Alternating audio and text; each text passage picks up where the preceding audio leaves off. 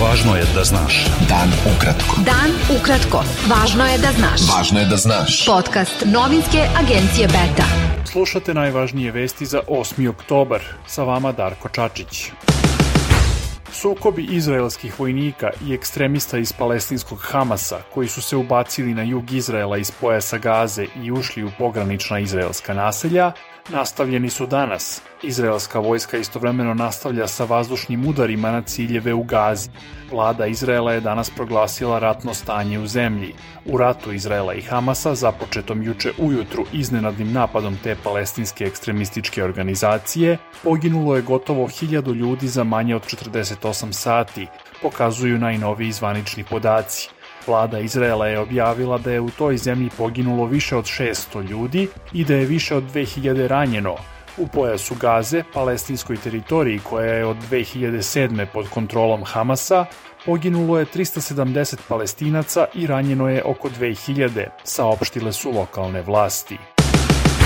Predsednik Turske Recep Tayyip Erdogan izjavio je da je jedini način da se postigne mir na Bliskom istoku rešenje po modelu dve države, odnosno formiranje nezavisne palestinske države sa Jerusalimom kao glavnim gradom. Poljski predsednik Andrzej Duda rekao je da sukob Hamasa i Izraela na Bliskom istoku koristi Rusiji jer odvlači međunarodnu pažnju od njene agresije na Ukrajinu i dodao da on može dovesti do novog migracionog pritiska na Evropu. Jedan državljanin Srbije je lakše ranjen u Izraelu, izjavio je počasni konzul Srbije u toj zemlji Aleksandar Nikolić. On je pozvao građane Srbije koji se nalaze u Izraelu da u punoj meri poštuju uputstva lokalnih vlasti. Nacionalna aviokompanija Air Srbija saopštila je da će u saradnji sa vladom večeras organizovati let iz Tel Aviva za Beograd za sve državljane Srbije koji su inicijalno imali karte za letove drugim kompanijama, a koje su umeđu vremenu otkazale svoje letove.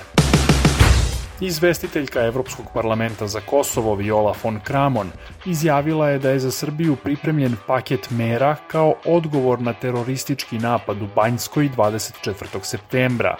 Von Kramon je rekla da je reč o političkim i finansijskim merama koje će naneti štetu vladi Srbije, ali je dodala da ih ne bi nazvala sankcijama.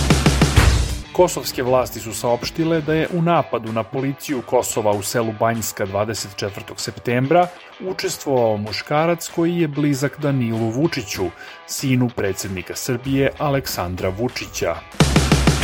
Srbija više nikada, nigde i nikome neće dozvoliti etničko čišćenje svog naroda, ponovio je predsednik Aleksandar Vučić. Na manifestaciji Zbor krajišnika u Kovilovu Vučić je rekao da izbeglička kolona iz vremena hrvatske akcije Oluja Srbima više nikada ne sme da se dogodi. Pet opozicionih parlamentarnih stranaka i organizacija uputilo je zajedničko pismo svim relevantnim međunarodnim faktorima za praćenje izbora u Srbiji, sa zahtevom da se izjasne o izbornim uslovima – upitale su da li će izbore smatrati neslobodnim i nedemokratskim ako se sprovedu bez ispunjenih preporuka iz izveštaja OEPS-a, za koje se vlada Srbije obavezala da će ih ispuniti, saopštila je stranka Slobode i pravde.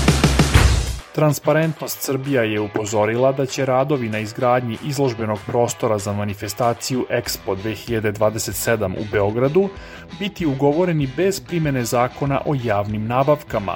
Transparentnost je ocenila da to stvara veliki rizik da troškovi realizacije tog projekta budu veći nego što bi bili u uslovima pune konkurencije, Podpredsednica stranke Slobode i pravde Marinika Tepić rekla je da je zakonski predlog o realizaciji manifestacije Expo 2027 koji je stigao u skupštinsku proceduru koruptivan i štetan po građane. Beta.